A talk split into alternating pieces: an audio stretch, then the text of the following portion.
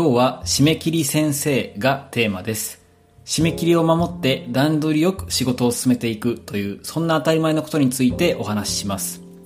えー、もうじゅうにがつに入っていっしゅうかん経って、年末の仕事納めまでの時間がこう少なくなってきたのに、ああまだあの仕事が進んでない、このまま年越ししてしまいそうという案件が、えー、あなたも頭に思い浮かんだんではないでしょうか。えー、実は私もその一人ではあるんですけれども、えー、締め切りを守って仕事をするなんて、まあある意味新入社員の時から言われる本当に当たり前のことなんですけれども、完璧にやるのって結構難しいですよね。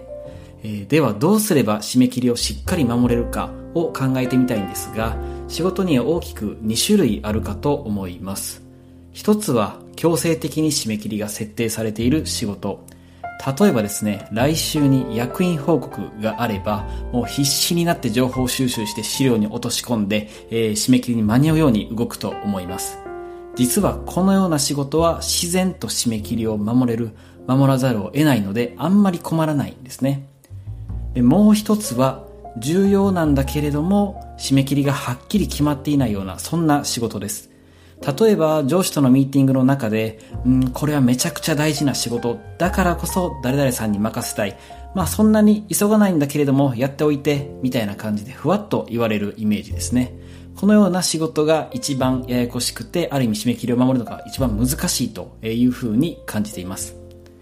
では重要だけれども締め切りがはっきり決まっていない仕事を、どうやったら段取りよく進めていけるかを考えてみたいと思います。えー、私も完璧ではないんですけれども、えー、これまで先輩上司に言ってもらったことや、一緒に働く仲間の技を盗む中で大事だと思うポイントがみっつあります。まずひとつめ、その仕事が降ってきた瞬間に次の場をセットしましょう。その日のうちにではなく、その瞬間というのがポイントです。例えばですね、もし誰かとミーティングをしている時であれば、できればそのミーティングの時間の中で、えー、その場でカレンダーを開いて予定を決めて、えー、入れてしまいましょう。まあ、仕事を段取りよく進める人はですね、このアクションがめちゃくちゃ早いなと、そんな風に感じています。続いてふたつめ、自分で締め切りを宣言しましょう。特に締め切りが明言されなかったり、なるべく早くやっといてみたいな感じで言われたら、ではこの仕事は何月何日までにやりますねと自分から言ってしまいましょう。えー、よくですね、えー、アドバイスとして相手にいつまでにやればいいですかと締め切りを聞き返しましょうみたいなことを耳にするんですけれども、まあ、相手によっては聞き返しづらいなみたいなことも少なくないかと思います。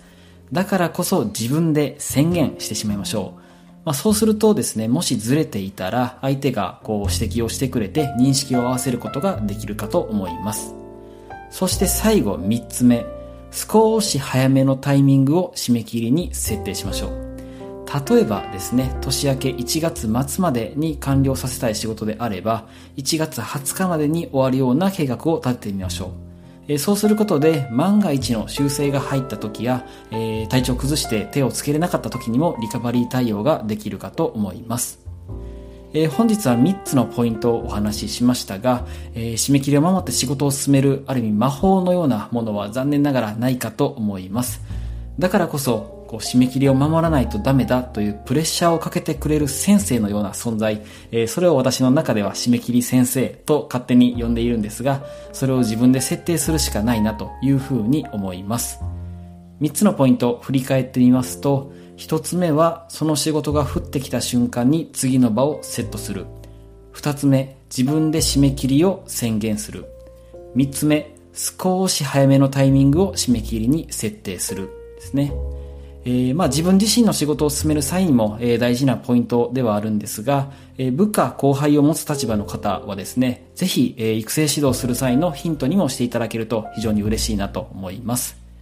えー、私自身ももっと段取りよく、えー、締め切りを守って、えー、仕事を進めていけるように、えー、またそんなチームを作れるようにやっていきたいなと思います。えー、まずは年末まで、えー、あとさんしゅうかんほどですが、えー、年内やり残した仕事がないかをまずは確認してですね、自分の中で締め切り先生を設定してみた上で仕事をしっかり進めて、えー、気持ちよく新年を迎えたいですね。